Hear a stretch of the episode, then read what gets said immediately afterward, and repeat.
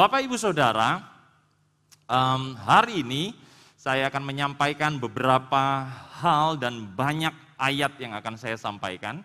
Dan karena kita terus didorong, ya, didorong untuk mengadopsi gaya hidup baru, gaya hidup yang penuh dengan teknologi dan segala sesuatunya, saya sudah siapkan juga di weblog saya. Anda bisa copy paste kalau Anda punya akses kepada di internet, ya, di jeffminandar.com. Saudara bisa copy paste di situ, ayat-ayatnya ada begitu banyak. Saya akan usahakan kita bisa baca bersama-sama dalam beberapa waktu ke depan supaya kita belajar bareng mengenai hal ini. Dan Bapak Ibu Saudara, suatu sukacita kita bahwa kita ada di rumah Tuhan, dan lebih lagi karena kita kuat di dalam Tuhan. Kita buka di dalam Efesus pasal 6 ayat yang ke-10.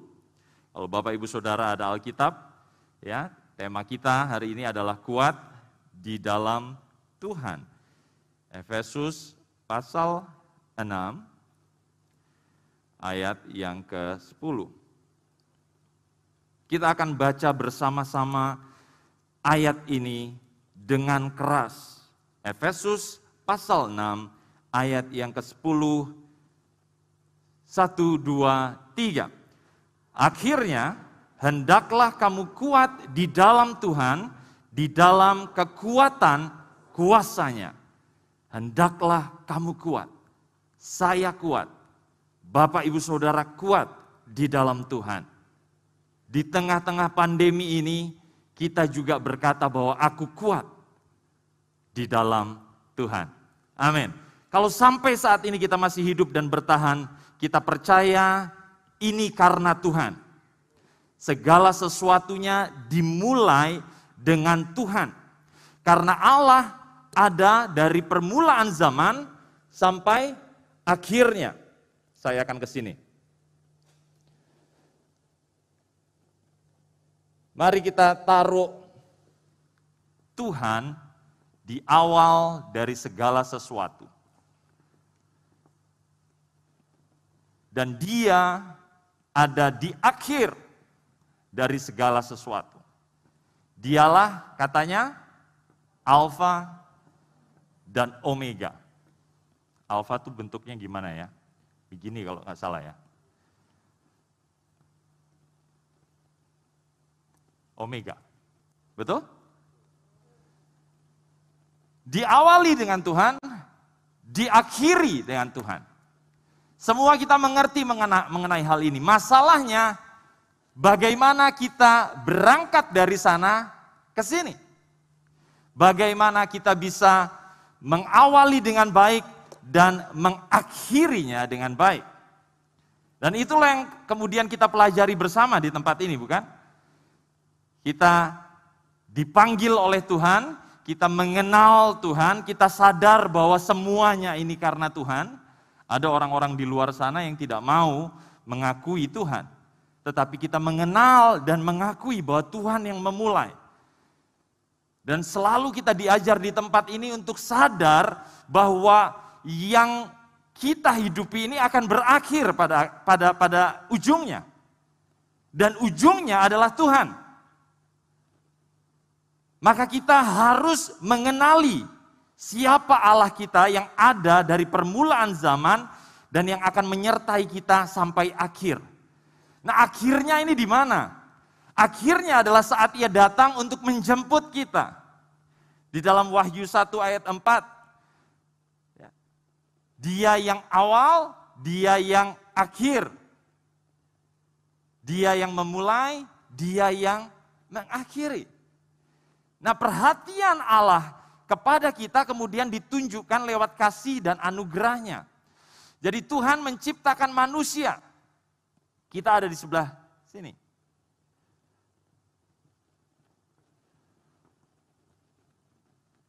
Tuhan menciptakan manusia dan Dia mencurahkan manusia dengan kasih dan anugerah. Kasih dan anugerah. Anda adalah orang yang dikasihi, Anda adalah orang yang penuh dengan anugerah Allah. Katakan, amin. Kalau kita tidak menyadari bahwa Allah mengasihi kita, kalau kita tidak menyadari bahwa kita adalah orang yang penuh dengan anugerah, maka hidup kita, khususnya di masa yang sulit ini, di masa pandemi ini, akan penuh dengan keluhan, akan penuh dengan kata-kata negatif. Tetapi karena kita sadar kasih dan anugerah Allah, itu diberikan pada kita, maka kita mengucap syukur. Seperti yang kita lakukan hari ini. Ini bukan berfoya-foya di tengah pandemi, tetapi kita kembali mengucap syukur atas kasih dan anugerah Tuhan di dalam hidup kita. Ada lagu yang begitu mewakili ucapan syukur kita pada hari ini kepada Tuhan. Lagu ini judulnya Ku Berlari Padamu. Lagu ini sebenarnya ditulis oleh hamba Tuhan di luar negeri, namanya Darlene Cech, kalau saya tidak salah. Di Hillsong, tahun 96 dia tulis itu. Kemudian diterjemahkan ke dalam bahasa Indonesia, kira-kira tahun 2001. Ku berlari padamu. Kita percaya ini memberkati.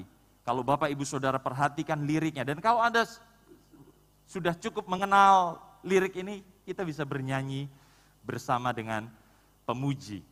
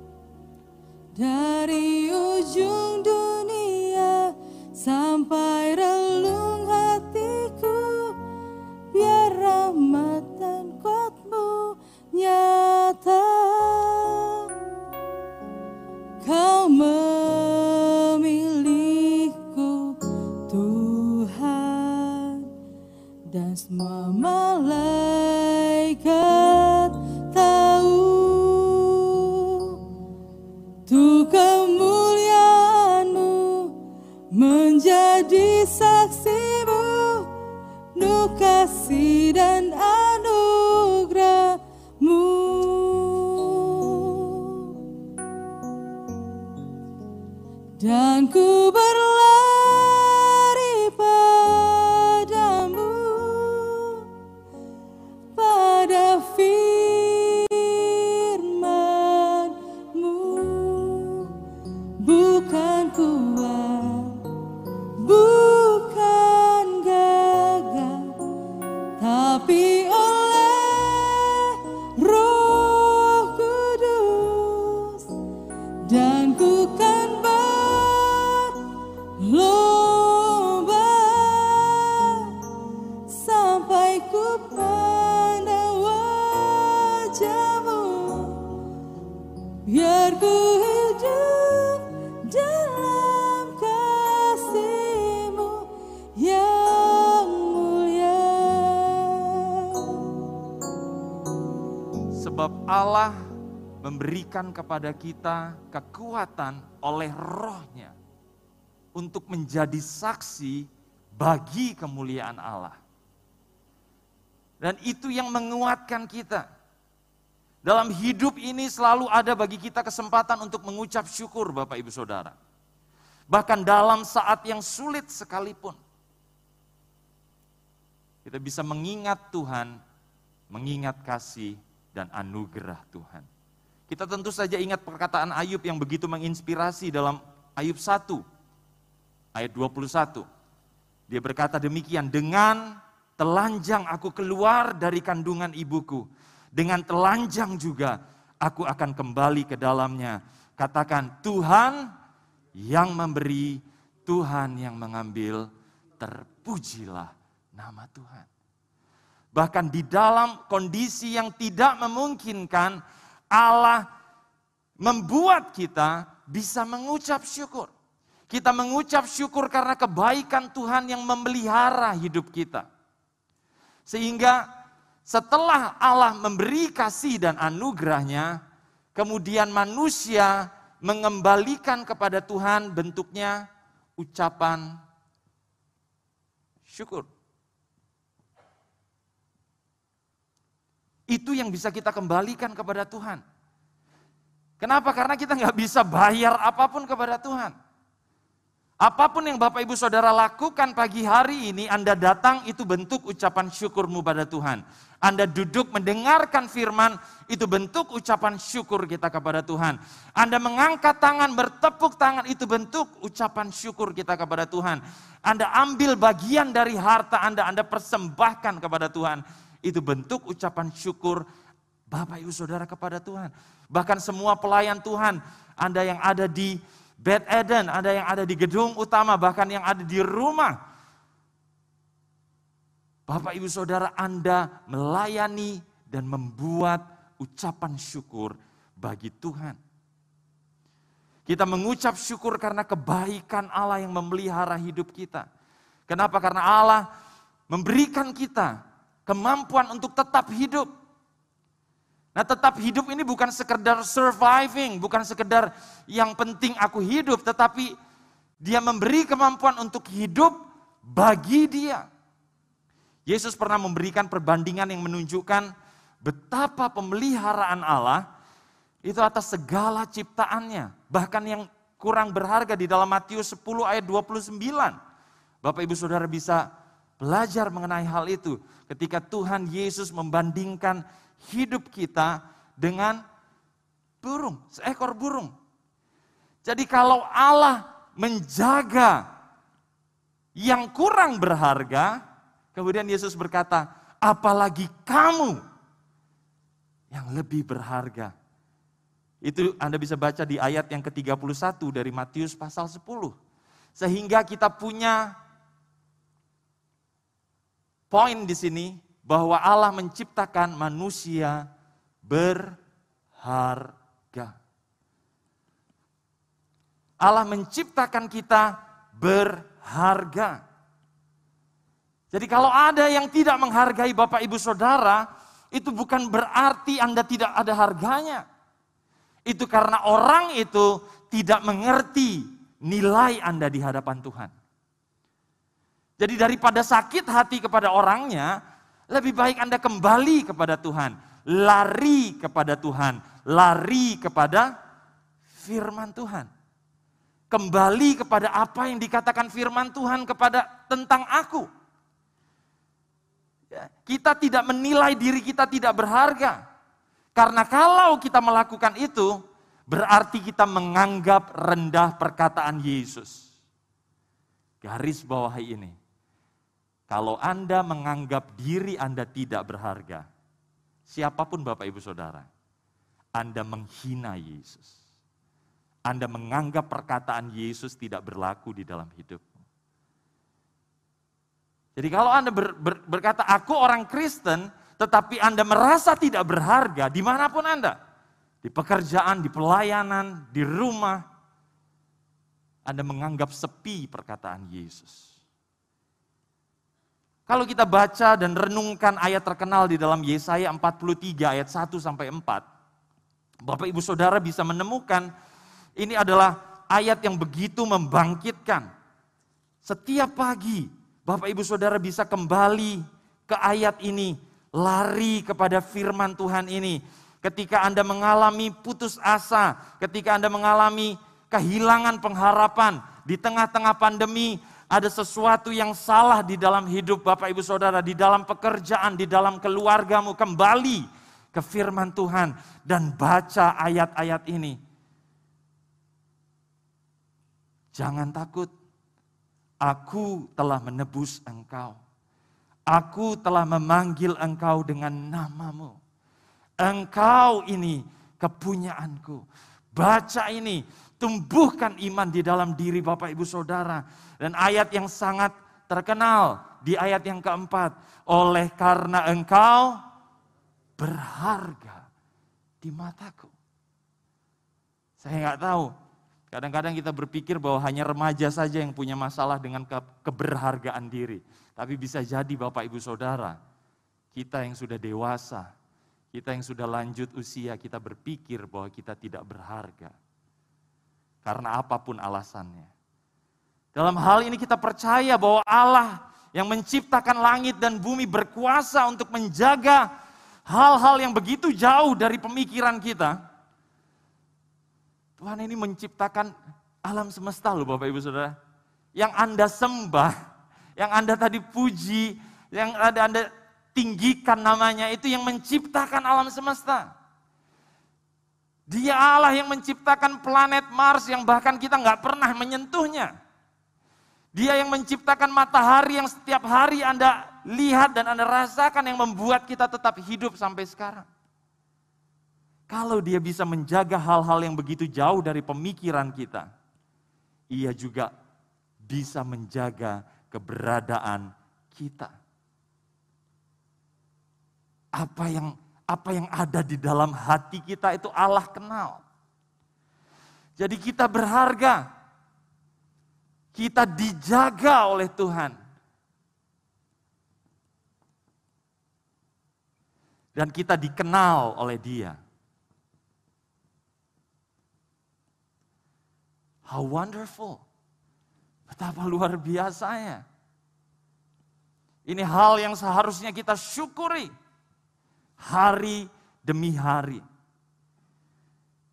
Bapak Ibu Saudara, Allah memberikan kasih dan anugerahnya. Dan banyak sekali kata anugerah itu dipakai kata rahmat. Dan rahmat itu sejajar dengan kata belas kasihan. Jadi kalau Anda dengar belas kasihan, kasih karunia, kasih setia. Anugerah, rahmat, belas kasihan, kasih karunia, kasih setia. Kalau Bapak Ibu Saudara temukan itu di dalam Alkitab atau dengar itu adalah kata yang sama. Kalau tidak salah di dalam bahasa aslinya disebut hesed. Ya, kasih Allah, kasih setia Allah. Dan inilah yang membedakan kekristenan dengan kepercayaan lain di dunia. Yang membedakan kita dengan orang-orang yang berkata, orang beragama atau orang beriman adalah konsep mengenai rahmat ini. Istilahnya bisa sama, Anda pasti pernah dengar di agama-agama lain mengatakan hal ini. Tetapi konsep rahmat di dalam kekristenan begitu unik. Karena itu nyata. Nyatanya apa? Yesus kan ada, tercatat di dalam sejarah. He's a real person. Orang yang betul-betul ada, dia nyata. Dan rahmat di dalam kekristenan yang membedakan dari agama-agama lain adalah inisiatifnya datang dari Tuhan. Bukan manusia yang mencari Tuhan supaya dia selamat, tetapi Tuhan yang menginginkan manusia selamat, ia turun ke dunia. Ia turun ke dunia, Bapak Ibu Saudara. Sesuatu yang tidak pernah disebutkan di dalam agama lain. Anugerah Allah ini nyata di dalam pilihannya atas kita. Kita berharga, kita dijaga, kita dikenal, kita adalah pilihan Allah. Kasih, anugerah, berharga, dijaga, dikenal, dipilih oleh Allah. Bapak Ibu Saudara, kalau kita lari dari ini, kalau kita keluar dari panggilan ini, betapa bodohnya kita. Betapa kita membuang suatu perhiasan yang begitu berharga. Suatu benda yang begitu berharga. Suatu hal yang begitu mulia. Di dalam 1 Tesalonika 1 ayat 4. Kita tahu bahwa Allah memilih kita. Dan Bapak Ibu Saudara, kalau Anda lihat, bahkan malaikat pun tahu apa yang Tuhan putuskan bagi keberadaan manusia. Dan kami tahu, hai saudara-saudara yang dikasihi Allah, bahwa Ia telah memilih kamu. Allah telah memilih kita. Nah, malaikat Allah tahu bahwa belas kasihan Tuhan itu ada atas manusia yang percaya dan bukan atas malaikat.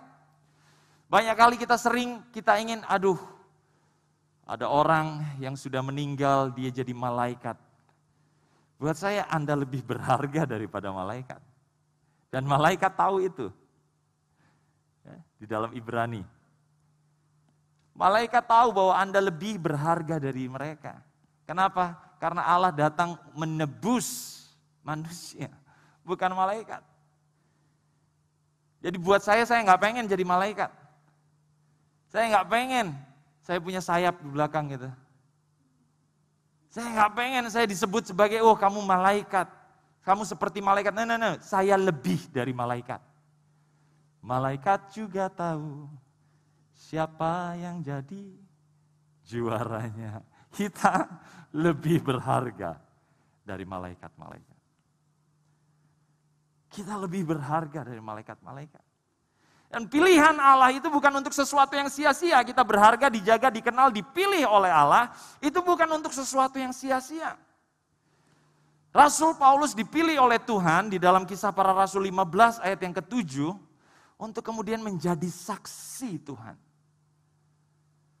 Disebutkan dengan jelas bahwa aku dipilih untuk memberitakan kabar, membawa kemuliaan bagi Allah.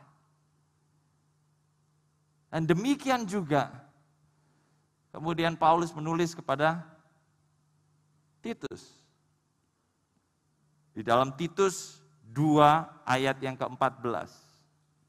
Mari kita baca ini bersama-sama Bapak Ibu Saudara. Titus pasal yang kedua, ayat yang ke-14. Dikatakan demikian. Yang telah menyerahkan dirinya bagi kita untuk membebaskan kita dari segala kejahatan. Ingat yang tadi saya sampaikan, Allah yang punya inisiatif turun menjadi manusia di dalam Yesus Kristus, memberi dirinya di atas kayu salib. Ya, untuk membebaskan kita dari segala kejahatan. Jadi ketika Bapak Ibu Saudara lihat salib itu bukan sekedar lambang, itu bukan sekedar aksesoris. Itu adalah tanda bahwa Allah menghapuskan semua kejahatan kita. Dan untuk menguduskan bagi dirinya suatu umat. Mahanaim. Kepunyaannya sendiri yang, mari Bapak Ibu Saudara, yang Anda berkata kepada diri Anda sendiri, saya adalah umat yang dipilih Tuhan. Yang diselamatkan oleh Tuhan untuk rajin berbuat baik. Dan di gereja ini selalu Anda diberi kesempatan untuk berbuat baik. Bahkan di tengah-tengah kesulitan saya bersyukur ada jemaat-jemaat yang masih mau memperhatikan jemaat lain yang terdampak di PPKM. Sudah 2 gelombang kita lakukan ini. Akan ada 1 gelombang lagi yang Bapak Ibu Saudara akan tahu kabarnya dari media sosial gereja. Kalau Anda ingin terlibat. Karena Anda dipilih Tuhan untuk berbuat baik, untuk rajin berbuat baik. Nah, Bapak Ibu Saudara, kita ini diciptakan sebagai manusia ilahi. Manusia ilahi. Maaf ya kalau jadi miring-miring gitu. Kita adalah manusia ilahi, kita adalah manusia yang bukan sekedar manusia yang diciptakan untuk hidup senang-senang, besok mati. Tetapi kita diciptakan untuk berbuat baik. Nah, kalau kita sadar bahwa kita adalah manusia ilahi yang diperlengkapi dengan perbuatan baik, maka harusnya pengejaran kita adalah firman Allah. Apalagi? Betul Bapak Ibu Saudara adalah pedagang, betul Bapak Ibu Saudara adalah insinyur, betul Bapak Ibu Saudara adalah arsitek, betul Bapak Ibu Saudara adalah pengacara, betul Bapak Ibu Saudara adalah pelayan penuh waktu, betul Bapak Ibu Saudara adalah siswa-siswi, mahasiswa-mahasiswi. Tetapi kalau kita tahu bahwa keberadaan kita sebagai manusia ilahi, harusnya pengejaran kita adalah firman Allah. 1 Timotius 3 ayat 16 sampai 17. Itu yang jadi pengejaran kita. Jadi Bapak Ibu Saudara, kita diciptakan dari Allah. Kita berharga, kita dijaga, dikenal, kita pilihan Allah. Kita adalah manusia ilahi. Pengejaran kita harusnya adalah kepada firman Allah. FA gitu ya. Dan firman Allah ini adalah Tuhan sendiri. Betul kan? Saya nggak perlu baca ayatnya untuk ini, Bapak Ibu Saudara di Mahanaim pasti sudah mengerti. Dia Allah, Dia firman yang menjadi manusia.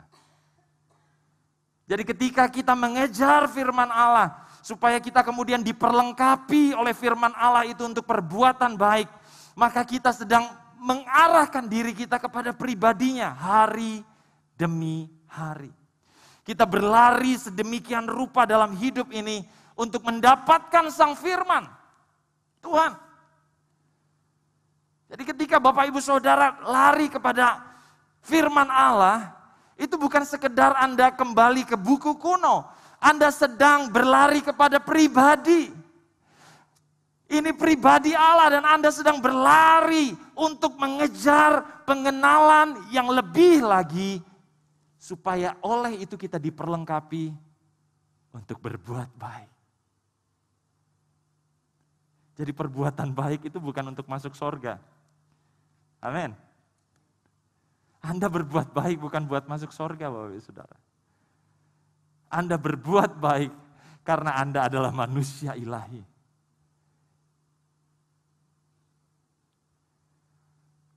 Paulus kemudian mengistilahkan ini sebagai panggilan surgawi di dalam Kristus Yesus. Dia berkata, aku berlari-lari untuk hal itu di dalam Filipi 3 ayat 14. Nah, Bapak Ibu Saudara, sekarang kita tahu bahwa Tuhan yang memulai segala sesuatunya. Dia menciptakan kita dengan this kind of virtues. Banyak sekali hal-hal baik yang ia lakukan bagi kita. Dan kita sedang mengarah kepada akhirnya yaitu Tuhan sendiri. Kita berlari di dalam pertandingan rohani, di dalam pertandingan hidup ini. Tetapi ada konsep-konsep yang salah ketika kita berpikir bahwa itu bisa kita lakukan dengan kuat dan gagah kita. Kuat dan gagah manusia tidak bisa membawa kita menyelesaikan pertandingan hidup ini. Ayat yang terkenal di dalam Zakaria 4 ayat 16. Bukan karena kekuatan, bukan karena gagahku, tapi karena roh Allah. Jadi Allah yang memulai, Allah yang memberi kekuatan kepada kita. Jadi Bapak Ibu Saudara, ibadah-ibadah kita, segala sesuatu yang kita lakukan di dalam ibadah ini kan pengejaran-pengejaran kita ya. Kita berusaha untuk melakukan ini dan kita berusaha datang tepat waktu. Bersyukur ya, tadi sudah penuh bahkan sebelum praibadah. Kita berusaha untuk memuji Tuhan sedemikian rupa.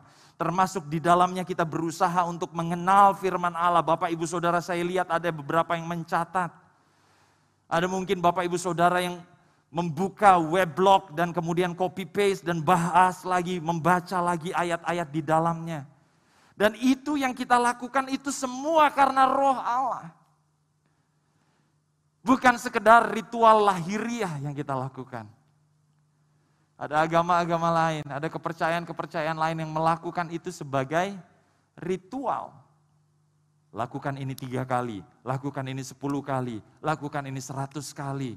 Maka kamu akan diberkati. Ini bukan tentang ritual lahiriah. Tetapi roh di dalam kita, Allah menciptakan kita sebagai manusia ilahi, itulah kenapa di dalam diri kita ada roh Allah yang memampukan kita untuk kembali mengejar Allah. Ada lagu, mengejar hadirmu di dalam hidupku. Saya setuju dengan lagu itu, kenapa? Karena betul Allah yang berinisiatif kepada kita, tetapi Allah yang sama memberi kemampuan kita untuk terus berlari menuju Dia, kepada Dia. Karena itu Bapak Ibu Saudara, tetaplah bertanding, tetaplah berlari. Karena apa yang kita capai sejauh ini, kesuksesan Bapak Ibu Saudara, kemampuan kita untuk hidup, ada orang-orang yang berhasil tetap tidak terkena virus corona, kemudian menyombongkan diri, gak pernah kena virus corona, padahal akhirnya kena juga. Kita tidak menyombongkan untuk segala hal yang kita miliki sampai sejauh ini. Karena apa? Karena kalau kita masih hidup, pertandingan kita belum selesai. Kita masih harus berlari. Kita selesai nanti ketika kita sampai ke surga. Filipi 3 ayat 10 sampai 14. Ketika kita berhadapan muka dengan Allah. Sang kasih yang sejati itu. Dia adalah firman, tapi Dia adalah kasih.